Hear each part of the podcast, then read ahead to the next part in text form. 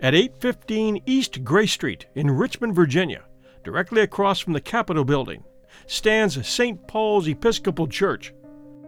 A large and stately structure, built in 1849 in the Greek Revival style.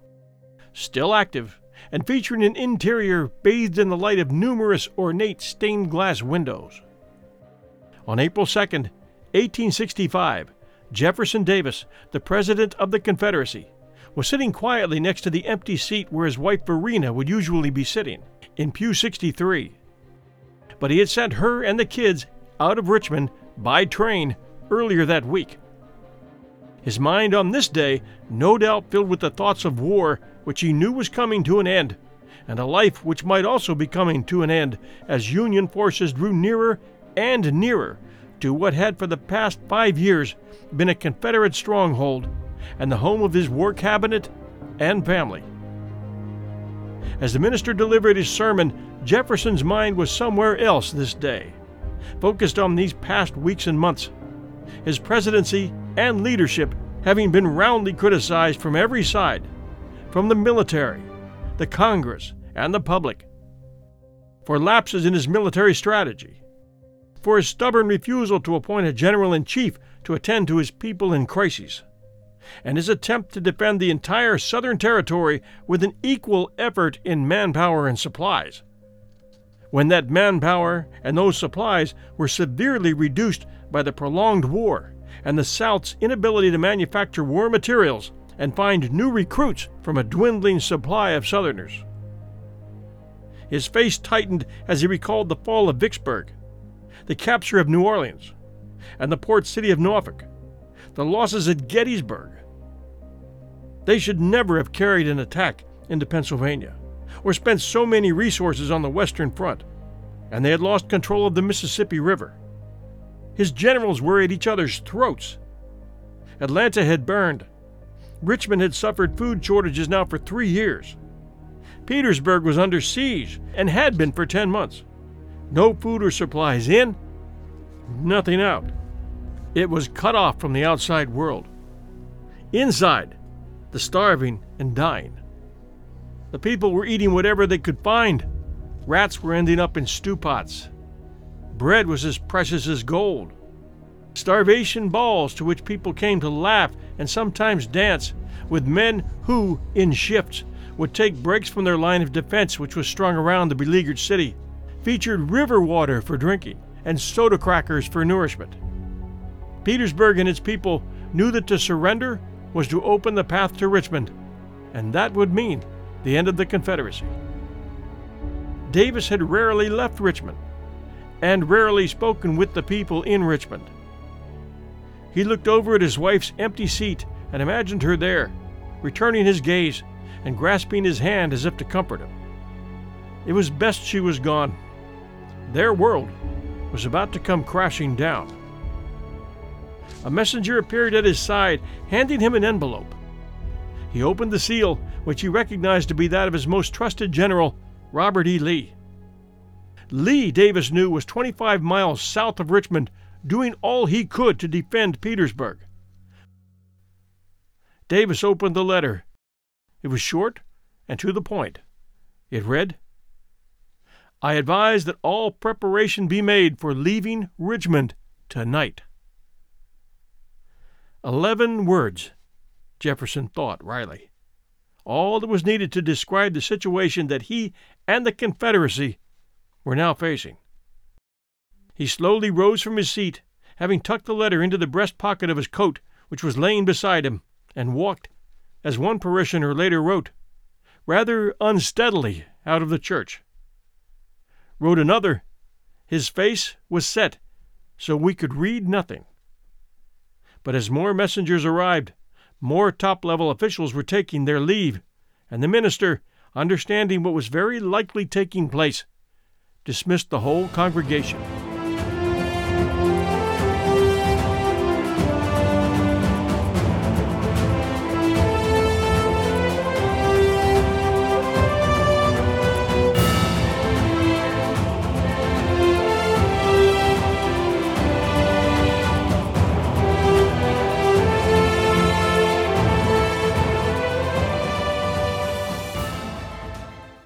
Welcome, everyone, to 1001 Heroes, Legends, Histories, and Mysteries. This story is a great example of how closely history and legend are tied, and how exploring legends can sometimes be the best way to experience history. You and I may never find the treasure that was lost in this story, but we'll never forget the impact that those 11 words written by Robert E. Lee to the President of the Confederacy that spring day in 1865 had when Davis was faced with what he needed to do in the final hours of a five year long war. Still holding the responsibility to carry what was left of the Confederacy, its government, and its bullions to safety in Mexico or any one of a dozen other places. For the better part of a year, Lee's Army of Northern Virginia had held off three Union armies under Lieutenant General Ulysses S. Grant, but the previous day the Federals had finally broken through at Five Forks with Union troops threatening his main line of supply and retreat. Davis knew that now Lee had no choice but to abandon Petersburg and race west, away from the capital. Richmond was doomed. Davis forced himself to think clearly. So much to do in so few hours. His cabinet, the Treasury. He had put together a plan of escape, hoping he would never have to go through with it. But now, in desperation, it would all have to come together within a few precious hours. I went to my office, Davis would later recall, and assembled the heads of departments and bureaus, as far as they could be found on a day when all the offices were closed, and gave the needful instructions for our removal that night, simultaneously with General Lee's withdrawal from Petersburg.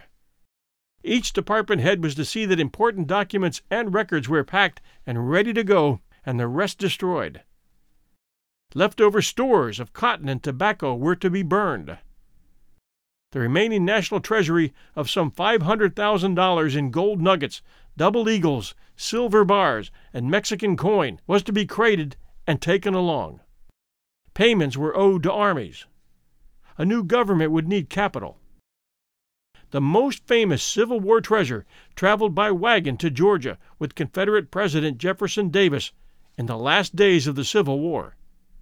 This treasure train left Danville, Virginia, on April 6, 1865, with $327,022 in gold and silver coins, as well as bullion in the form of gold and silver bars. A silver chest packed with donated jewelry from the women of the Confederacy, and even floor sweepings from the Dahlonega Mint.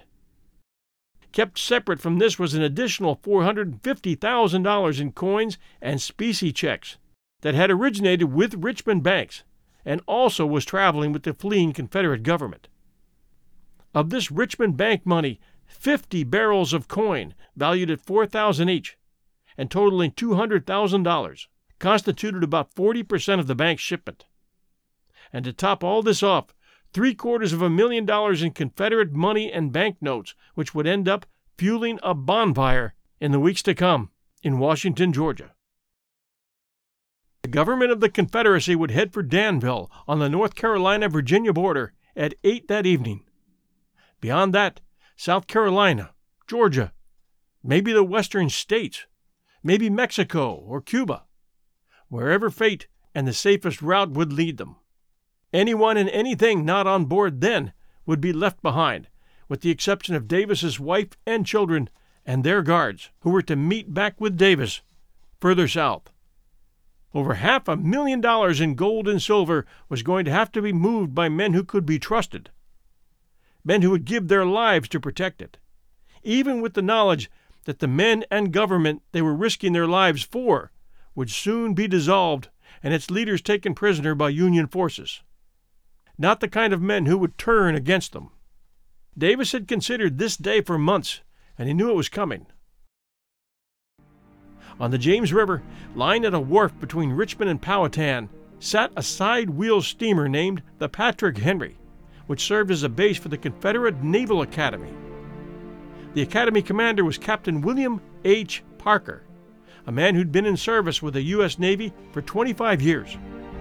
A man with a distinguished record and career who was known to be honest, had a reputation for finishing what he started, and was loved by the 60 cadets in his academy aged between 14 and 18, whom he was training to be future naval officers and good and decent men.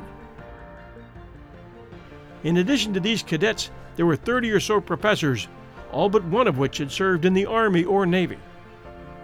The cadets were as well trained in infantry tactics as in naval operations. It was to Captain Parker and his young men that the order was given on April 2, 1865, to report to the Richmond train depot at 6 p.m.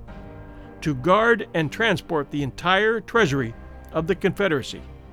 Over a million dollars in silver and gold bullion packed in large kegs, along with banknotes and all the paperwork of the Confederacy.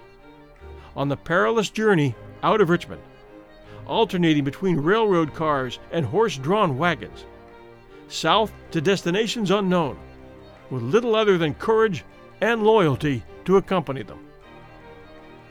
In the U.S. Naval Academy, midshipmen are constantly taught that their jobs can take all kinds of twists and turns on and off the water. In this situation, at the climactic end of the Civil War, with Richmond in flames and the Union armies advancing, bent upon revenge, traveling by train and wagons in a broken and wild wartime country, subject to ambush at every turn, especially when fording rivers, through a countryside torn with hunger and loss, complete with roving bands of marauders, highwaymen, deserters, and enemies of every stripe, including some of those within Jefferson's entourage.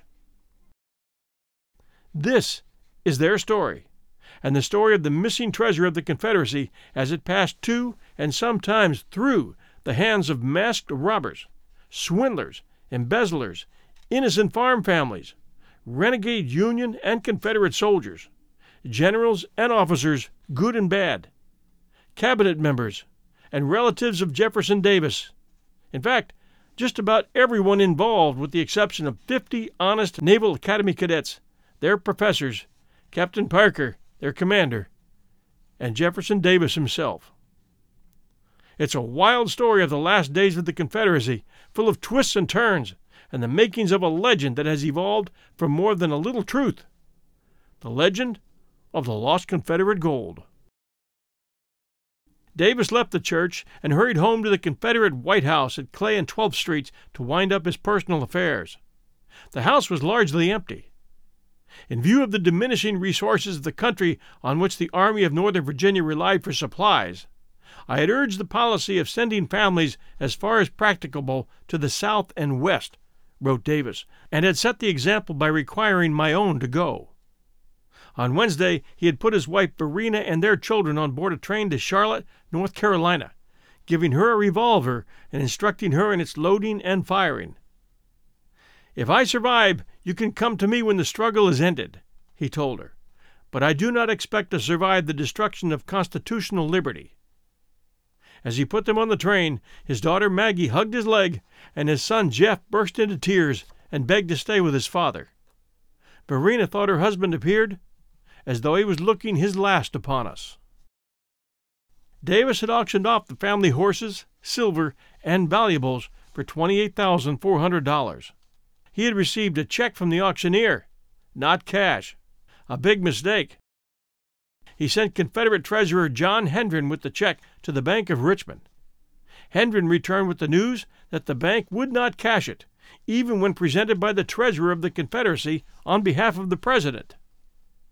The banks were choked with customers clamoring for their deposits, even as officials piled together millions in worthless paper notes for burning. Meanwhile, bank officials insisted on sending junior managers along to supervise the guarding of the government treasury, half of which was legally theirs. The junior bank managers would accompany first the train, then the wagons, as the last vestiges of the Confederacy moved south by rail and by covered wagon, starting that night. And on that stormy Sunday, in a panicked Richmond, looking 25 miles to the south, Confederate forces were fighting desperately at two strong points known as Fort Gregg and Battery Whitworth, outnumbered 10 to 1 in a last ditch effort to stall the Union forces trying to enter Petersburg and give Lee time to build his last line of defense with Longstreet's troops. The suicide mission of defending these two positions was given to a brigade of Mississippians commanded by Brigadier General Nathaniel Harris. and it was fighting as desperate as any seen in the war up to that day. At one point, amidst the smoke and the fury, General Harris could be seen waving the flag of the 48th Mississippi, the remainders of which were now tied to his musket, from atop the parapet, in full view of the enemy, and yelling at them to come and meet their deaths. The Confederates all knew without a doubt they would die in this fight. Their only option at this point was to take as many Yankees with them as they could as they held their positions at all cost. Finally, after hours of hand to hand fighting in the rain and the mud and the blood, the last defenders fell beneath the surge of blue, echoing hundreds of past battles in this tragic war. At dusk, Davis left for the train station through a city rapidly sinking into chaos. Hey, it's Kaley Cuoco for Priceline. Ready to go to your happy place for a happy price? Well, why didn't you say so? Just download the Priceline app right now and save up to 60% on hotels. So, whether it's Cousin Kevin's Kazoo concert in Kansas City, go Kevin, or Becky's Bachelorette Bash in Bermuda, you never have to miss a trip ever again. So, download the Priceline app today. Your savings are waiting. Go to your happy place for a happy price. Go to your happy price, Priceline. Frank Lawley, correspondent for the London Times, reported During the long afternoon and throughout the feverish night, on horseback, in every description of cart, carriage, and vehicle, in every hurried train that left the city, on canal barges, skiffs, and boats, the exodus of officials and prominent citizens was unintermitted.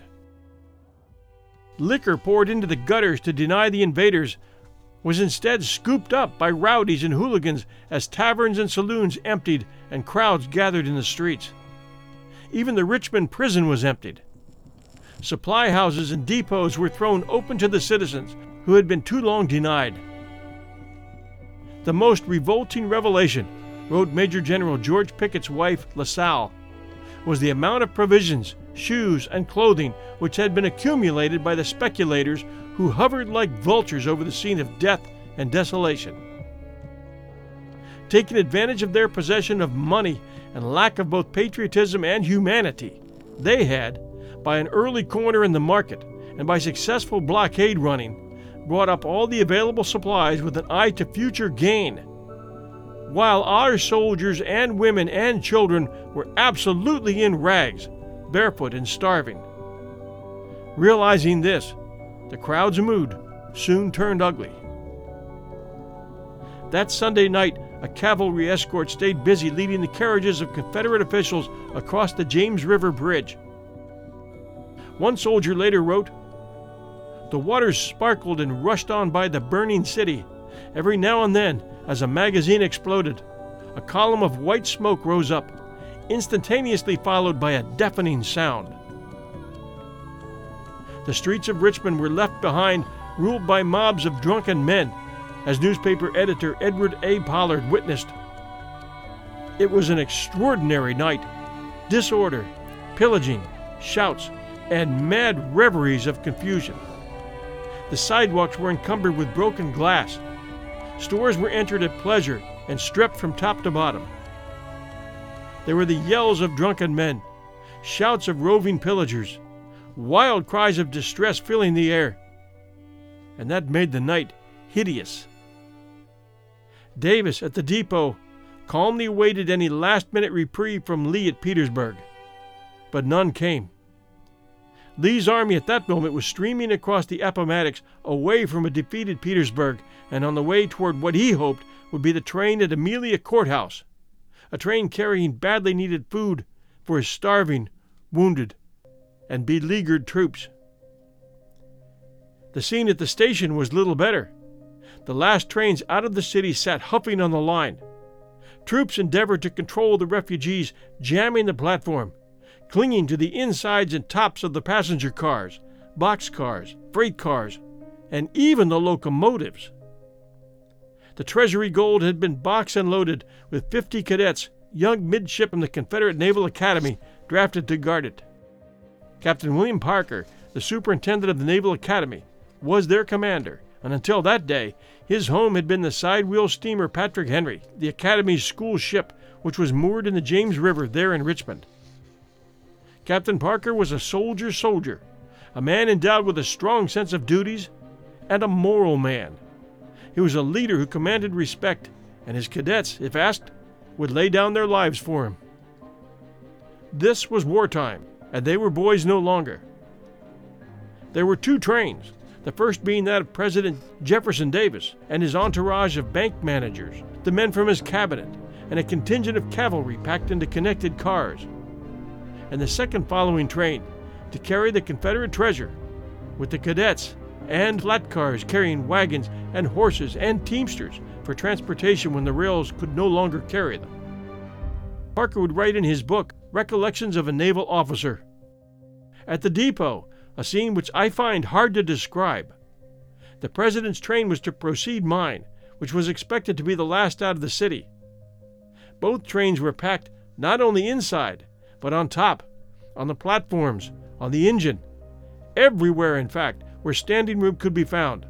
And those who could not get that hung on by their eyelids. I placed sentinels at the doors of the depot, finally, and would not let another soul enter. Hour after hour passed, and we did not move. Towards midnight, our train started and crossed the bridges of the Richmond Danville line, and after a short delay in Manchester, we steamed away at the rate of 10 miles per hour. The delay had been caused by Davis's insisting that they wait for any word from Lee. Evacuating the city, if it was not totally warranted, would have been a disastrous move, although it was plain to anyone watching the city burn that things would not be reversing themselves.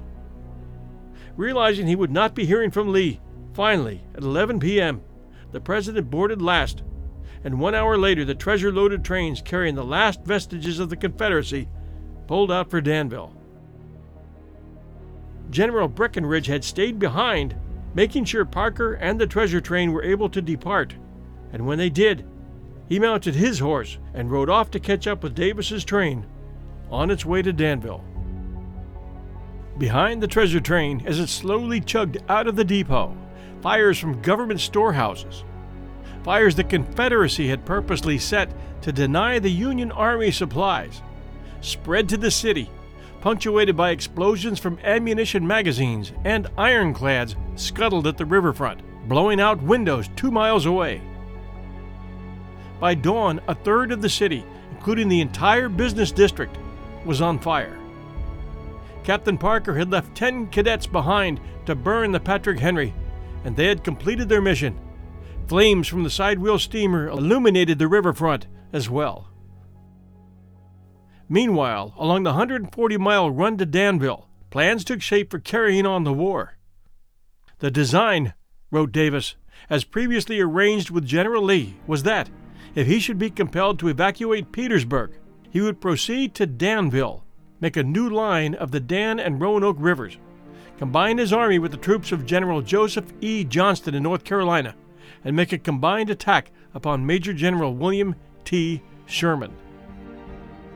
Parts of Richmond were still burning at 9 a.m. on Tuesday when Abraham Lincoln and his son Tad, turning 12 that day, disembarked on the riverfront. They walked the two miles or so to the Confederate White House, escorted only by a handful of high ranking officers and, almost immediately, a throng of jubilant ex slaves. Lincoln walked through the streets as if he were only a private citizen and not the head of a mighty nation, reported the Boston Journal. He came not as a conqueror, not with bitterness in his heart, but with kindness. And generally, the divisions of Union soldiers, many black, that entered Richmond did so with a sense of responsibility, restoring order quickly, working to put out fires, and not bent upon destruction. Arriving in Danville, Davis knew none of this. Telegraph lines from the north had been cut. It was not until Saturday that the president learned that Lee had been trapped near Appomattox, and Monday when word came of his surrender. Davis did not for a moment contemplate following his commanding general's example. Certainly, better terms for our country could be secured by keeping organized armies in the field, he wrote, than by laying down our arms and trusting to the magnanimity of the victor. He wired Johnston of the change in plans With Lee out of the war, he said, and the Army of Northern Virginia, he would meet in Greensboro, North Carolina, the headquarters of General P.G.T. Beauregard. There was no time to lose. Union horsemen were reportedly already closing in. If the rails to Greensboro were cut, it was all over for Davis and his party, and he knew it. Davis's train and Captain Parker's Treasury train arrived in Danville, Virginia on April 3rd in the afternoon. The Treasury train was brought over to a siding and stayed under Parker's guard for three days. The cadets had been issued muskets and instructed that no one was allowed to enter the train without specific orders. Davis and his cabinet waited anxiously for word from Lee's Army of Northern Virginia, but nothing came. They knew things were bad, but had no idea just how bad.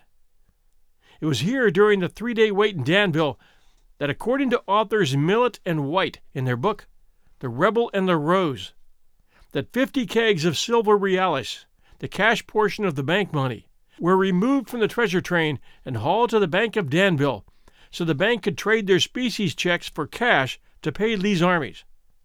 For this was their intended destination. The value of those 50 kegs, $4,000 each, totaling $200,000 in value. The rest of the Treasury assets stayed on the train. Danville was in a state of panic and had just as many people trying to flee as did Richmond. The scene at the Danville station was, if anything, even more desperate than at Richmond. Ten passenger cars were not enough to accommodate all those seeking to escape. Two more cars were added over the protests of the train crew, who were proven right when their old locomotive blew a cylinder just a few miles out of town. The government sat defenseless on the line until another engine could be brought up. Their escape was so narrow that Union cavalry burned a railroad bridge just moments after the train passed over it. With so little to cheer about, Davis smiled when he heard that news. A miss is as good as a mile, he joked. Captain Parker states in his book that they did not unpack the assets from the treasure train then, and I'm quoting, except that taken for use by the government. End quote. Of the amount taken, he was given no knowledge, because that wasn't his job. And to repeat, there were two separate caches of bullion and coin on that train that of the Confederate Treasury and that of the Richmond banks. They were kept separate and treated separately. Again, according to authors Millett and White in The Rebel and the Rose, the Treasury kegs were taken off the train and hauled to the Bank of Danville. Meanwhile, the rest of the Treasury assets and those private bank funds remained on the train under guard.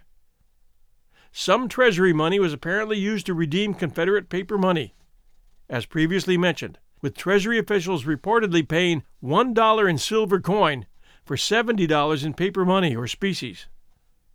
There is no record of the total paid out, however. Authors Millett and White discovered that only one keg, and that value again, $4,000, was used to exchange for paper currency. If they were correct, this left 39 kegs unopened at Danville. Their purpose, ostensibly, to pay Lee's troops when they made it to Danville, because remember, that was their destination. But Lee's troops would never make it. I'm repeating this, I know, but it's important. Now, since only 10 kegs made it back to the train, or $40,000 in silver, we have to assume that $156,000 in coin is sitting safely, at least that day, in the Danville Bank. Legend abounds that the money wasn't sitting in the bank, that somehow it found its way to a hole dug in a local cemetery, but no proof has ever turned up on that. Treasure hunters have, again, according to unverified reports, insisted that their electronic search equipment indicated a large catch of metals buried deep in a certain cemetery in Danville but the city has denied access and will continue to deny access to anyone trying to dig anything other than graves in the cemetery. And I think we can all understand why. It bears noting that all this has little to do with the actual missing Confederate gold. This is just a sidebar. Outside the bank, the cadets guarding the train had every right to be nervous. Without Lee's troops, defenses at Danville were weak and could not possibly hold should a large contingent of Union troops attack. So concern about the safety of the Treasury mounted day by day, hour by hour, and with no word yet on Lee's fate. The wires were down. Confederate officials at Danville decided on April 6th to send the Treasury on to the now unused mint at Charlotte, North Carolina. Before leaving, senior teller Walter Philbrook made the first official tally of the remaining Treasury bullion and coins, a total of $327,022.90. Only minutes after the train pulled out of Danville, disorder and looting began, and Danville went the way of Richmond. Our children and young'uns are starving, cried a woman at the head of a mob. The Confederacy's gone up. Let us help ourselves and the troops finally gave way, and the looting began, at least until a nearby ammunition train caught fire and exploded, killing 50 innocent people. Thinking that federal forces had attacked, the rioters scattered in panic. On the way to Charlotte on April 7th, the Treasury train made one stop at Greensboro, North Carolina. The citizens of Greensboro, long a hotbed of Union sympathies, did not look forward to sharing the same fate as Richmond and Danville. No crowds welcomed the presidential train. What little sympathy and interest the fugitive officials received mostly involved interest in the treasure known to be on the train. A colonel of the guard recalled, We were reported to have many millions of gold with us, up to $15 million worth. Most officials didn't even bother to disembark, but set up living spaces aboard the train. National affairs were run out of a dilapidated, leaky cabinet car. Secretary of the Navy Stephen Mallory recalled that matters of state sovereignty and secession mattered less than more pressing and practical questions of dinner or no dinner, and how and when and where it was to be had, and to schemes and devices for enabling a man of six feet to sleep upon a car seat four feet long. For his new White House, Davis took a 12 foot by 16 foot boarding house room with a single bed, table, and chair, in which he convened a strategy meeting on Thursday morning, April 13th. Reports by Beauregard and Johnston were not encouraging. Mobile had fallen. Raleigh was on the verge of surrender. Sherman was just 50 miles from Greensboro. Johnston estimated that he could field about 25,000 troops. Grant and Sherman, the Union Army, by contrast, had about 350,000 men under arms. Davis, however, still planned to enlist fresh conscripts and rally deserters to the flag. Even though Lee was out of it, he wasn't giving up.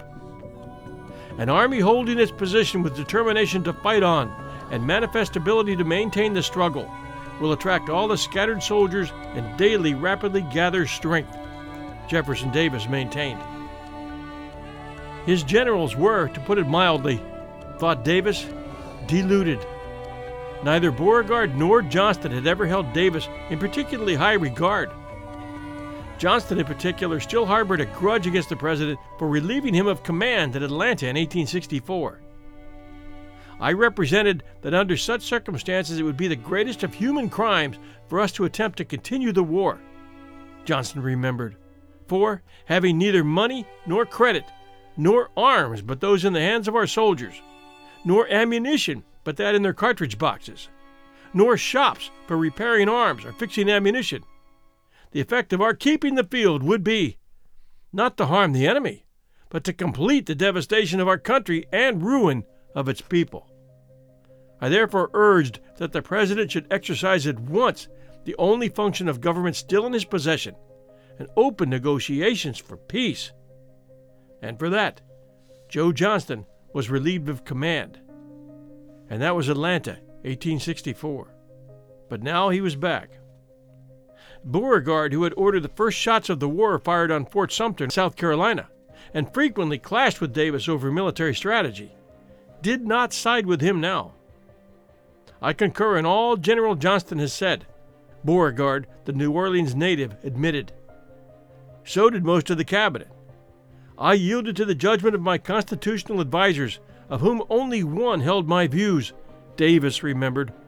and consented to permit General Johnston, as he desired, to hold a conference with General Sherman. In Greensboro, the going had become no easier. Since Union forces had cut the rail line south to Charlotte, the Davis party could only proceed on horseback and wagon. The Treasury funds were divided, with $39,000 in silver left to Joe Johnston to pay his men, and $35,000 in gold sovereigns was issued to Jefferson Davis. Though it remained with his baggage, he later said he never took possession of it. He had actually given it to U.S. agents who swore they would put it to good use in establishing a new Confederacy, and they ended up enriching themselves, according to some. And we'll get to that story in part two. And that is a part of the legend of the missing Confederate gold.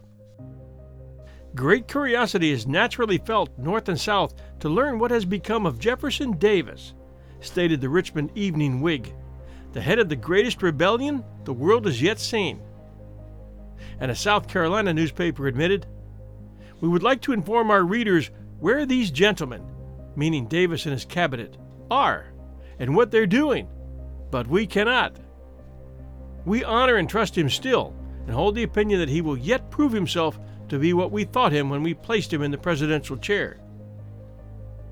And now it's April 8th, Charlotte, North Carolina.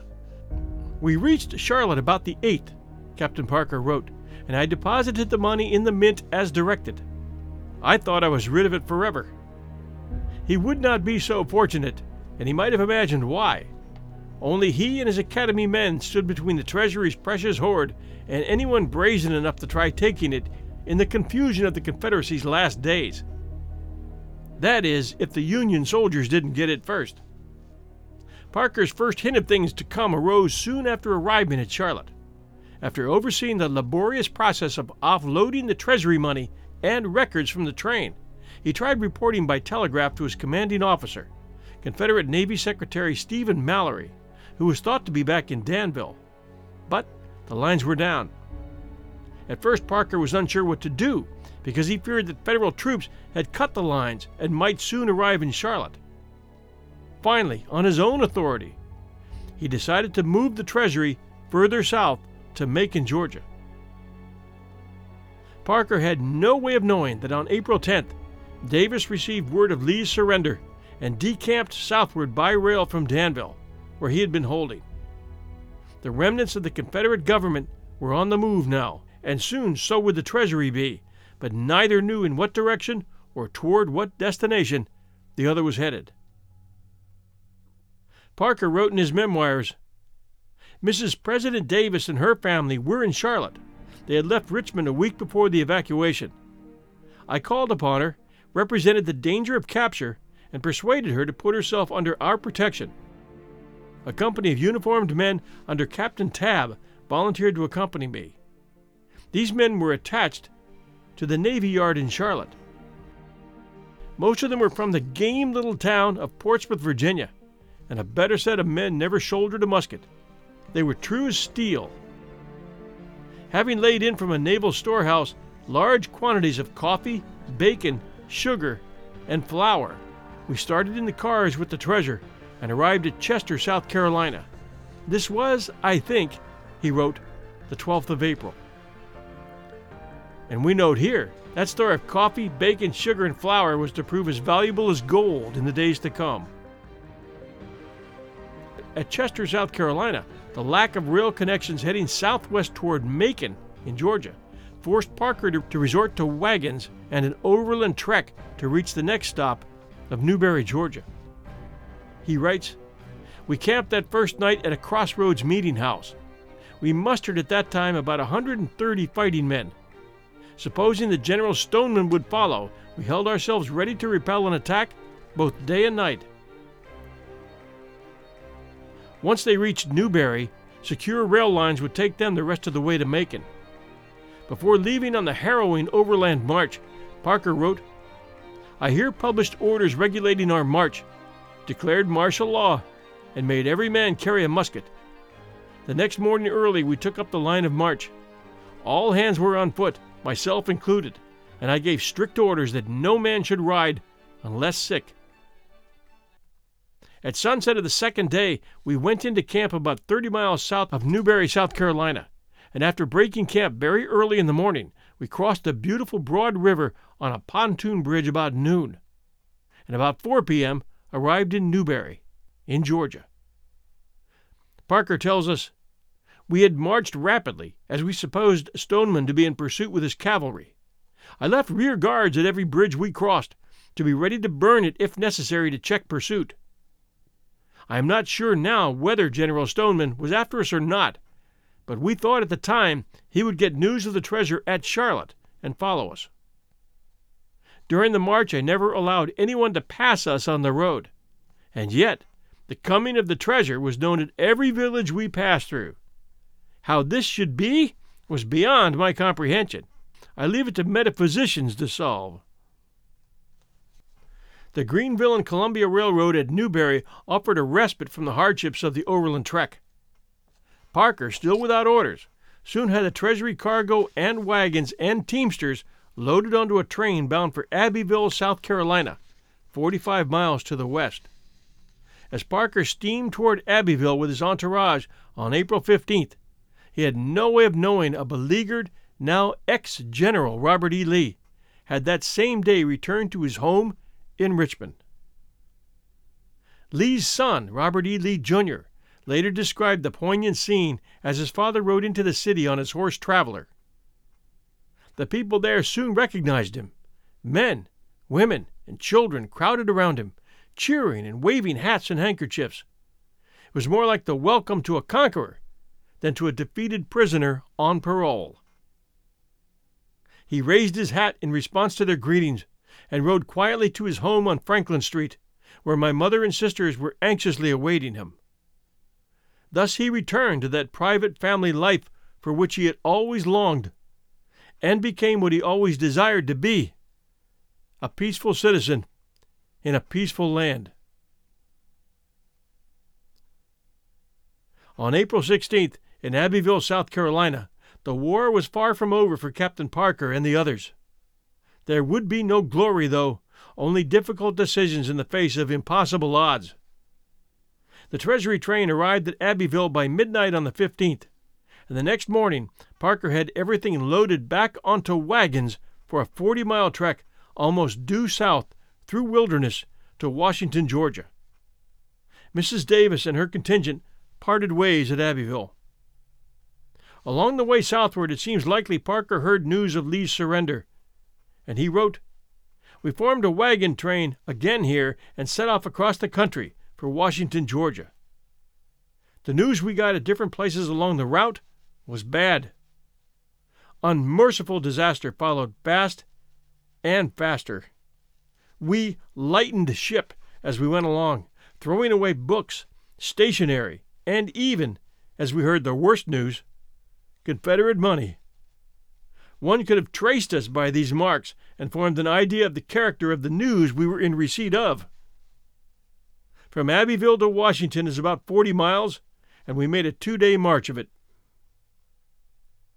After crossing the Savannah River by means of a pontoon bridge near Vienna, South Carolina, on April 17th, Parker's wagon train reached Washington, Georgia, a picturesque plantation town Treasury and bank assets were unloaded and stowed in a former Bank of Georgia building on the town square. At Washington, we had an abundance of provisions, Parker wrote. Our coffee and sugar was as good as gold, and by trading it for eggs, butter, poultry, and milk, we managed to keep up an excellent mess. All the men, teamsters and all, were allowed plenty of bacon, coffee, and sugar, and if they were ragged, they were at all events now fat and saucy. Unfortunately for Parker, he now received news that Federal troops, a cavalry force of 10,000 under the command of General Wilson, had captured Macon, his original goal. Augusta became his new objective, and the next day Parker and his men loaded the treasury and bank assets onto rail cars for transport by the Georgia Railroad line to Augusta. How they had evaded capture up to this point is anyone's guess. Parker arrived at Augusta only to find out the city was about to fall to Union troops. He also learned of President Lincoln's assassination, and no doubt worried about the repercussions for the South, as many others did. With Lee's surrender and Union troops closing in, the situation, April 18th, was now truly desperate. But Parker refused to relent in his duty and soon decided what his next move would be. He writes, The simple fact is that I had made up my mind to hand the treasure over to President Davis. Parker wrote, If it were in the power of one man to do so, I sought no advice on that point. The money had been confided to my keeping, and I determined to hold it as long as the war lasted. The war was not over, as some in Augusta would have had me to believe. So long as an army remained in the field, the war to me existed. I knew that it must soon be over, but what I mean to express is that until I knew that General Johnston, under whose command I now considered myself, had surrendered, my duty was plain to me. Whilst in Augusta and afterwards, I was advised by certain persons to divide the money out, as the war was over, and it would otherwise fall into the hands of the Federal troops.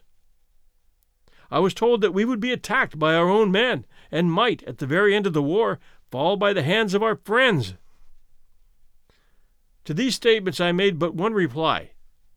The treasure had been put in my keeping, and I would hold it until I met President Davis, and that, if necessary, the command would be killed in the defense of it.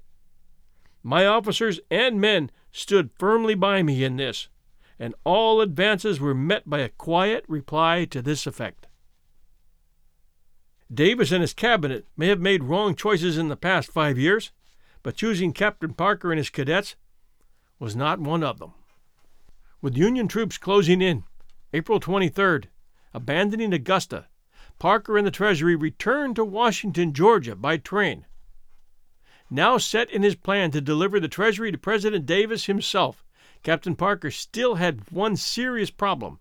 He had no way of knowing where Davis and his entourage was. His best guess, however, was that Davis himself was heading south to Abbeville. So a few days after arriving at Washington, Parker ordered the Treasury assets transferred to wagon trains again for transit to Abbeville. The private bank assets, which had always been kept separate from the Treasury funds, were at this time deposited in the old Bank of Georgia building, facing the town square in Washington, Georgia, by order of Judge William Crump, the Confederate Treasury Assistant Secretary, and the senior civilian traveling with Parker.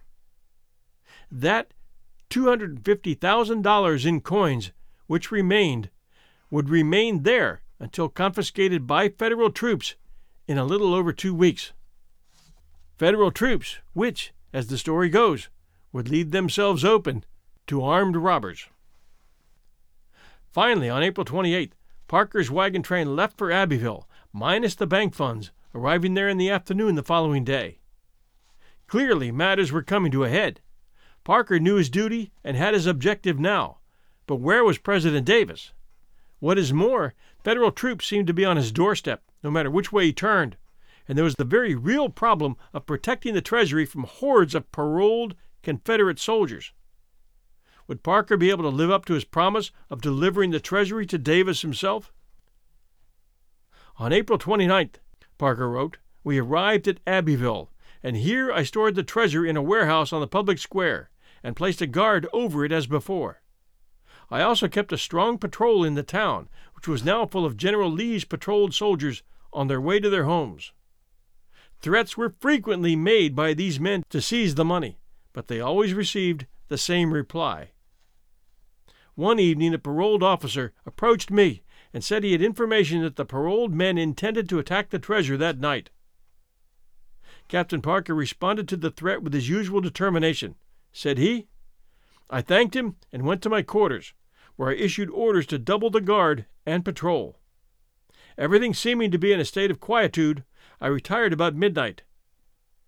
About three o'clock in the morning, Lieutenant Peake, the officer of the guard, tapped at my window. I can hear him now. Captain, he said in a low voice, the Yankees are coming. Upon inquiry, I learned that a detachment of Federal cavalry had captured two gentlemen at Anderson, about 30 miles distant, the evening before. One of the gentlemen had escaped and brought the news to Abbeville, and as Mr. Peake told me, he thought the Federals would arrive about daylight. I immediately called all hands and packed the money in the cars, and by daybreak had everybody on the train in readiness to move. But I walked the platform in thought for had not yet quite decided to run. About sunrise, we saw a company of cavalry winding down the hills in the distance, and I sent out two scouts, who shortly returned with the information that it was the advance guard of President Davis's escort. And one historian wrote, probably very correctly, one can certainly imagine the relief that must have overcome Parker at that moment. Upon the arrival of President Davis's party at Abbeville, Navy Secretary Mallory formally relieved Parker of his command and disbanded the corps of midshipmen, ending their 30 day odyssey. Parker eventually took his parole and with his wife returned to Norfolk, his hometown, but not before playing what appears to be an important role in President Davis's plans for the Confederacy. Parker remembered that final day of his command in his autobiography. He wrote, by order of Secretary Mallory, I transferred the treasure to Captain Micajah Clark, and by him was instructed to deliver it to the care of General Basil Duke, which I did at the railroad station. By Mr. Mallory's order, I then immediately disbanded my command. The midshipmen left in detached parties, and an hour after President Davis's arrival, the organization was one of the things of the past. And here, he writes, I must pay a tribute to the midshipmen who stood by me for so many anxious days. Their training and discipline showed itself conspicuously during that time. The best sentinels in the world, cool and decided in their replies, prompt in action, and brave in danger, their conduct always merited my approbation and excited my admiration. During the march across South Carolina, footsore and ragged as they had become by that time, no murmur escaped them, and they never faltered. They were staunch to the last and verified the adage that blood will tell. The situation was rapidly deteriorating at this point, and after Parker's departure, those dire circumstances, which he had somehow managed to keep at bay, would soon converge on the ragged remains of the Confederacy. As Parker himself observed at Abbeville, the collapse of the Confederate government was near, and the legend of the missing Confederate gold was about to take shape. The first 30 days of the Confederate Treasury's perilous journey by rail and wagon having been completed, the scorecard reads this way Lee has surrendered. The Union Army has captured Richmond and many other major cities. The Confederate Treasury has made it to Abbeville, South Carolina, without being captured. Jefferson Davis has just arrived in Abbeville and unites with his wife and family, who arrived from another direction. The bank portion of the Treasury has been left in a Washington, Georgia bank. Lincoln has been assassinated, and the Union is furious, believing that Jefferson Davis plotted it, which he didn't. Meanwhile, Union troops are closing in on the bank in Washington, Georgia, and among these troops is a spy for the renegade band of black and white ex Confederate soldiers and freed slaves who have been plotting a way to rob the Union Guard which will soon be carrying the Richmond Bank treasure back to Richmond, now in control of the U.S. federal government. After crossing the Savannah River by pontoon bridge on May 3rd, the wagon train encamped at the Mrs. J. D. Moss House in Georgia, on the old Washington Road, three miles from the Savannah River. That night, matters came to a head. A near mutiny erupted over the Treasury assets, with the cavalrymen arguing that they were owed back pay and that they wouldn't receive any of it if Federal troops captured the Treasury. That left Breckinridge with no choice. He agreed to pay the cavalrymen about $26 each, a total of about $108,322, even though he didn't have the authority to do so. That authority would be granted later, after the fact. But meanwhile, the payout left the Treasury with something less than $145,000. And the final irony, unbeknownst to General Breckinridge or any other Confederate for that matter, payments were unwittingly made to the 20 Union cavalrymen posing as Confederates in President Davis's escort. The 20 had been detached from the 1st Ohio Cavalry to track Davis's movements. They later received part of the reward for Davis's capture. Also, after Breckinridge and his contingent left the Moss house, he must have sent a few men back with the chest of jewelry, probably fearing that it would be seized by Union troops if his group was captured, and wanting the jewelry to remain in Southern hands. He must have had a lot of faith in the widow Moss to take good care of it. Legend has it that she or they together buried the box on the property. President Davis, meanwhile, arrived in Washington, Georgia on the 3rd, almost one month now since the fall of Richmond. Acknowledging the inevitable, he held a cabinet meeting in the old Bank of Georgia building, at which time he oversaw the last two official acts of his doomed government, and then officially dissolved the Confederate States of America. In the first of the two acts, Major Raphael Moses was ordered to distribute $40,000 of Treasury funds to returning soldiers at Augusta, Georgia.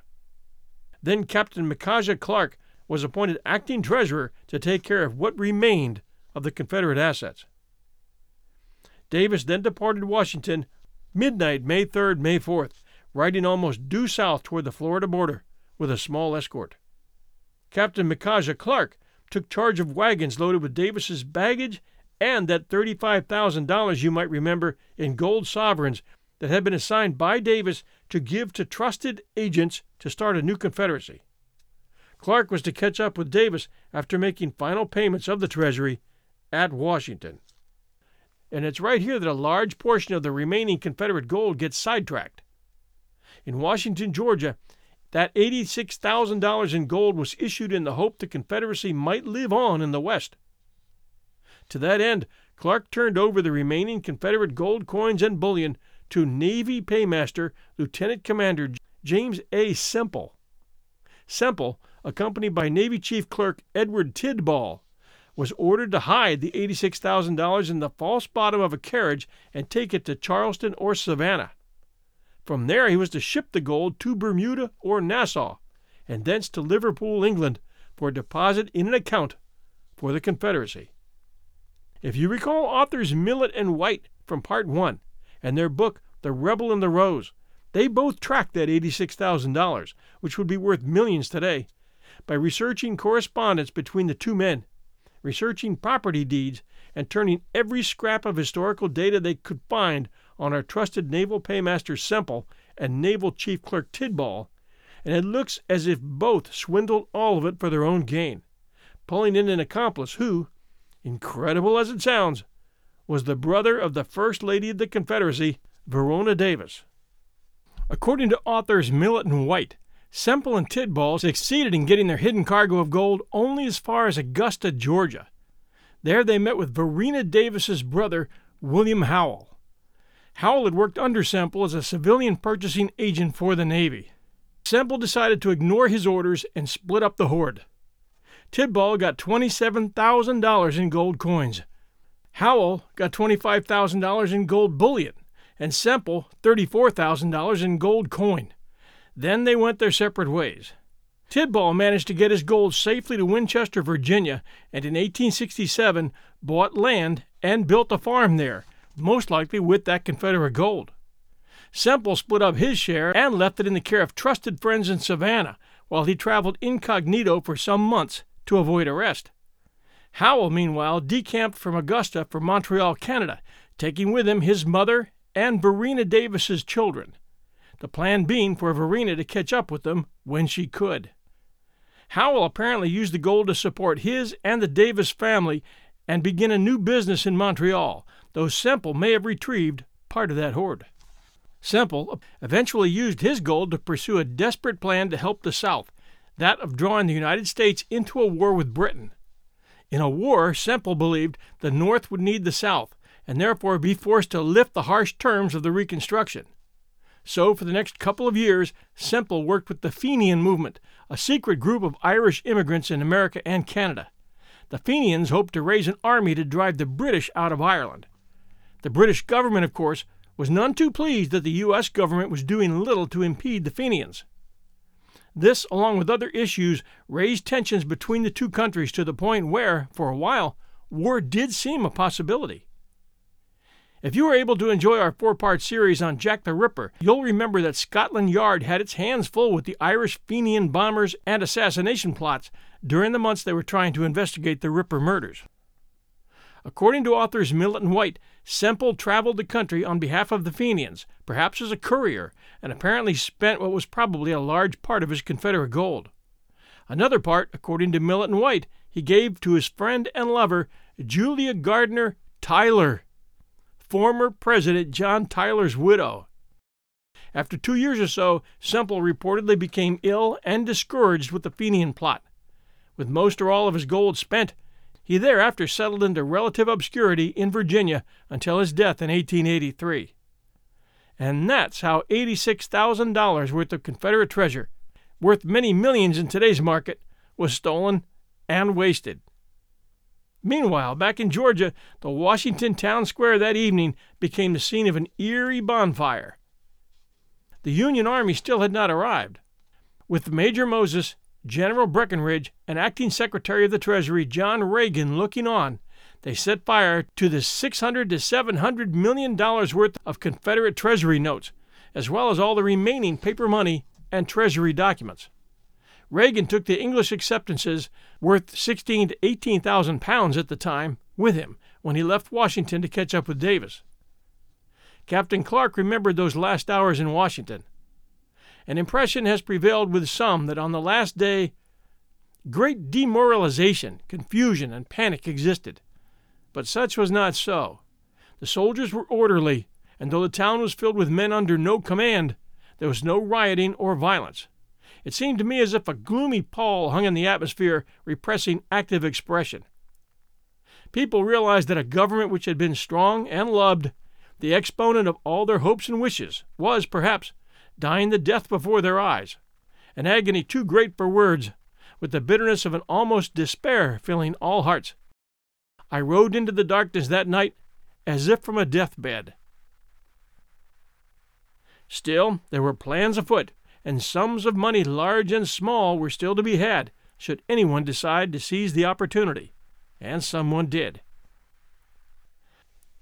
On the morning of May 24th, 1865, five wagons with two sergeants, five privates, five teamsters of the 4th Iowa Cavalry, along with four Richmond Bank representatives, had their bank assets loaded into the wagons from the vault of the Bank of Georgia branch in Washington, Georgia, and departed for Abbeville, South Carolina. Assuming the Teamsters were armed, that gives us 12 armed guards and four Richmond Bank representatives. Not many people to guard a $450,000 treasury. Unfortunately, there was at least one spy amongst them, and he alerted two former returning Confederate soldiers from Tennessee of the route. There are two different opinions regarding those Confederate soldiers, those being that they were either one, bound to recapture the gold on behalf of the Confederacy and return it somehow to the Confederacy, or two, that they were acting on their own with the idea to take as much as they could and run as fast as they could. The second looks the most likely, as they gathered other renegade soldiers, amongst them freed slaves, the entire group willing to risk robbery and a noose for a chance at some easy money. The wagon train's movement was shadowed from a distance most of the day. Actually, the route, once started along the old Washington Road, was obvious. Legend has it that the treasure wagons arrived near Chennault Plantation, 17 miles north northeast of Washington, Georgia, after sundown. The group went into camp in a horse field near the home of the Reverend Abraham Dionysius Chennault, a prominent and respected Methodist preacher, who gave them permission to camp there. The wagons moved into the enclosed lot. Horses were unhitched from their wagons. Supper was prepared, and the men, soldiers, and bank clerks alike bedded down for the night. Near midnight, twenty or so men on horseback surprised the slumbering group. Being outnumbered and in night clothes, the defenders, who apparently had failed to post a proper armed guard, though carrying a half a million in treasure, scrambled for the nearby woods amidst gunshots, shouting, cursing, and demands to surrender the treasure. The robbers then proceeded to the wagons, broke open the wooden kegs containing the silver and gold coin, and began to pillage. They filled their saddlebags, pant legs, and anything else they could stuff money into, and then rode off into the night. Approximately $40,000 of silver and gold coin littered the ground where the coins spilled from broken containers and from the departing robbers themselves. There were trails of coin from the site of the plunder leading off in different directions that marked the routes of the departing thieves. The coins were falling steadily as their horses raced down the road and then off through the woods on lesser known trails to hide their tracks. An accounting by bank officials indicated that $251,029.90, about $5 million today, was stolen. It appears that local residents, including former slaves, also helped themselves to the booty, so much so that the old Washington Road name was changed to Grab All Road and it's still named Grab All Road today. After the robbery, several bank officials made their way back to Washington, Georgia, and reported the midnight robbery. What was not stolen, roughly $160,000, continued on to Abbeville by wagon and then by train to Richmond. When informed of the robbery, now ex Confederate Brigadier General Edward Porter Alexander organized a small group of former Confederate soldiers and rode to Danburg and the Chennault area to help recover what was stolen and to arrest the perpetrators. He also augmented his small group of former soldiers with citizens of Danburg after explaining that the money was private funds from Richmond banks and not a part of the Confederate treasury. Initially, those involved in the robbery were arrested and the money recovered, but the situation deteriorated to the point where guns were drawn and threats were made. The problem was that the Danburg community residents found themselves guarding their guilty neighbors. Alexander decided that the money recovered was more important than arrest and possible bloodshed. So they gave up, took the money with them, but left the thieves alone. The guilty were released on the promise that the money taken would be returned the next day. Judge William Reese, who was with Alexander's party, had, in fact, no authority to issue arrest warrants since the collapse of the Confederacy anyway. Alexander and his ex Confederate soldiers recovered approximately 70,000 from robbers and citizens. He returned to Washington, Georgia with approximately 111,000. That was 40,000 found on the ground at the robbery site and another 70,000 or so recovered from robbers and citizens. This 111,000 was deposited at the Bank of Georgia branch at Washington. The thieves had successfully made off with about $179,000. As you might expect, stories abound as to what happened to the 179,000. For example, thieves hid it in the woods and recovered it later, or they threw it into ponds or creeks to be recovered later, or they pulled up fence posts and buried it there to be recovered later, or it was taken west and funded some venture or business, along with even other theories. There's no way to verify the individual stories, and in fact, these events could all have occurred. Local citizens might well have hidden it and recovered it later. Returning Confederate soldiers, however, unfamiliar with surroundings, would have been hard pressed to stash it in the woods at midnight or in the wee hours of the morning and then attempt to return to find it later, because they wouldn't have recognized any of the landmarks. Those involved in the heist were not initially pursued.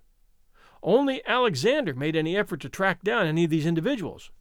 No federal effort was ever made to recover any of the stolen money until late July as will be revealed shortly. If one were to add up all the sums that were claimed to have been taken by those boasting to have been a part in the robbery, they would exceed the total amount in transit by a factor of at least five. The robbers rode off with the money, pure and simple. As the story goes, not a single coin has been found at the alleged robbery site or in northern Wilkes County or Lincoln County since then, which can be traced back to the robbery. It was reported, however, in the late 20s a gold bar was found at the base of an old house chimney in the vicinity. Well, the robbery at the Chennault plantation created a lot of stir, and here's where the story gets wild. As in Brigadier General Edward Augustus Wild, USA, of Massachusetts, who arrived on the scene just a few months later. Wild graduated from Harvard with a medical degree, traveled and studied in Paris, France, and had been a medical officer with the Ottoman Army and served in the Crimea before the American Civil War, during which he was a rabid, uncompromising abolitionist. He dropped his medical status and served as a captain in Company A of the 1st Regiment Massachusetts Volunteer Infantry from May 1861 till July 1862. He fought in the First Battle of Bull Run and again in the Peninsula Campaign, where he was wounded at the Battle of Seven Pines. On August 21st, he was appointed colonel of the 35th Massachusetts Volunteer Infantry and assigned to the Army of the Potomac's Ninth Corps. A fervent abolitionist, as mentioned, he aggressively recruited black soldiers for the United States colored troops, which is what they were called, as well as helping recruit white officers to lead them. Wild was friends with fellow abolitionist and author Harriet Beecher Stowe and enlisted her half brother, James C. Beecher, as a white officer in one of the new black regiments. When Wild was able to resume his field duties, he freed hundreds of slaves in North Carolina, resettled them safely to Roanoke Island in North Carolina, and then recruited many of them to join the military. Wild took command of a brigade of black infantry that soon became known as Wild's African Brigade. The brigade, headquartered in Norfolk, Virginia, comprised the 55th Massachusetts Infantry.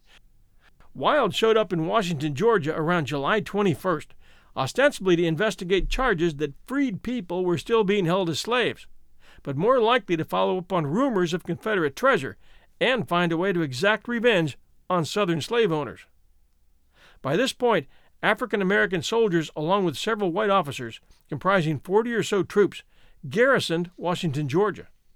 Upon arrival, Wild immediately commandeered Washington's courthouse for use by the Freedmen's Bureau, as well as the home of Robert Toombs, the Confederacy's first Secretary of State and later Brigadier General, evicting Mrs. Toombs and family with only a short notice, and no doubt ransacking the house as well. The ex Confederate Brigadier General had escaped capture in May. Wild seized the recovered $111,000 in the Bank of Georgia branch claiming its use by the Freedmen's Bureau to help relocate freed slaves, although this, this was captured Confederate money. In addition, he also gathered all the information he could about the robbery at Chennault and the missing Confederate funds. At that time, he changed his focus and put all of his attention on finding the missing gold and those responsible for it. A few days later, Wild, along with Lieutenant William Seaton, USA, and 12 African American soldiers of Captain Alfred Colley's company of the 156th Regiment of New York Volunteers, rode to Danburg and the Chennault areas and began looking for stolen funds, which translated means putting guns in people's faces and asking them where they hid the money. Both soldiers and local vigilantes had looted the vicinity in search of the money, which soon, as you can imagine, became any valuables owned by anyone. And Wild's troops joined in the looting, with the Harvard Med School graduate Wild directing the war crimes. They even found and recovered the chest of silver jewelry that was left that night of May 2nd at the home of Mrs. J.D. Moss. When Wild's troops, now turned into a looting party, arrived at the John Chennault house, they shot the house dog, whose name was Jeff Davis, in front of all the children, and then ran the dog through with bayonets. This action was confirmed by a number of witnesses at the time. Male members of both Chennault families, including a male servant, were taken to the woods and strung up by their thumbs with their hands tied behind their backs in an effort to get information about the robbery, which they didn't commit. Union Army officer Wild and his men were in the woods for nearly two days, torturing the men, while female members were strip searched by one of their own maids in the presence of Lieutenant Seaton. They also tore apart the house, looking for valuables. No information, of course, was gained about the robbery or any stolen funds found, but Wild's troops seized all the Chennault's personal property, money, and jewelry they could find. The charges never filed and confined to the jury rooms of the courthouse at Washington, Georgia. They remained in custody for about 10 days and fed Army rations. General John B. Steedman, USA, at Augusta, upon receiving news that one of his officers was committing what looked like serious war crimes, rescinded Wild's orders and had him arrested on July 31st. He was sent to Washington, D.C. for formal inquiry. The General of the Army, Ulysses S. Grant, removed him from command. He was mustered out of U.S. service January 15, 1866, and given an honorable discharge. The Army always takes care of its own. After Wild's arrest, the Chennaults were released from custody and were allowed to reclaim what was left of their personal jewelry, which had been added to the chest of jewelry that was recovered from the Moss house. That chest of jewelry, however, went missing from that point in time. and still missing today. Virtually all of the known Treasury funds have been accounted for in one way or another with at least a reasonable degree of certainty, the greater part having been expended for what would be considered legitimate expenditures at the close of the war. Indeed, only a small part of that Treasury hoard was ever recovered by the federal government. But the whereabouts of two big catches remain in question. The 39 kegs of Spanish reales, worth something like 16 million today, if in fact they never made it back to the train. And the $179,000 in stolen private bank funds, traveling companions, but not necessarily part of the Treasury. And then there's that missing chest of donated jewelry that disappeared while in federal hands. For those of you searching the woods along Graball Road, good luck and send us pictures of what you find. No roadkill, please. Thanks for joining us for In Search of the Missing Confederate Gold. Be sure to join us over at 1001 Classic Short Stories and Tales for Jack London January, where we offer two Jack London stories every week all month. You'll find links to all our shows in the show notes. Reviews slowed down a little bit over the Christmas holidays, but now that everyone is back to regular routine, we hope you'll take the time to add yours to the mix. I know it takes time, Apple listeners, to do one, but it helps us a lot and we appreciate your efforts. Stay tuned next Sunday for our interview with authors Josh Mensch and Brad Meltzer. They have a new book out called First Conspiracy, and it's a relatively unknown story of how General George Washington was the target of a conspiracy in New York just prior to the British invasion of New York City. A conspiracy that was hatched by New York's Governor Tryon and which resulted in the execution of one of the conspirators, which was witnessed in daylight by 20,000 people in New York City, as Washington wanted to set a public example of what happens to traitors. I read the story. It's an incredible story, well written, and you'll enjoy this interview. That's next week Sunday at 8 p.m. Eastern. This is your host and storyteller, John Hagedorn, and this is our story.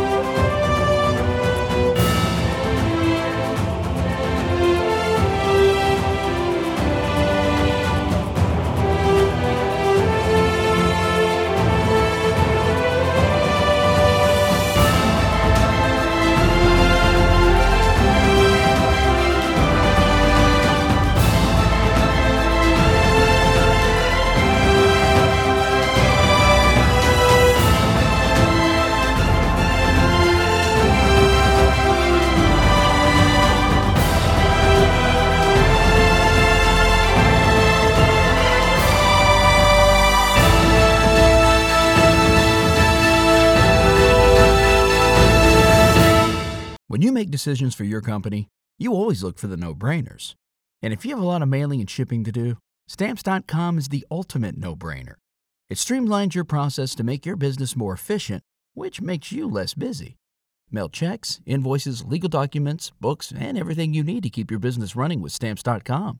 Seamlessly connect with every major marketplace and shopping cart if you sell online Schedule package pickups through the dashboard and automatically see your cheapest and fastest shipping options from different carriers, with rates up to 89% off USPS and UPS rates.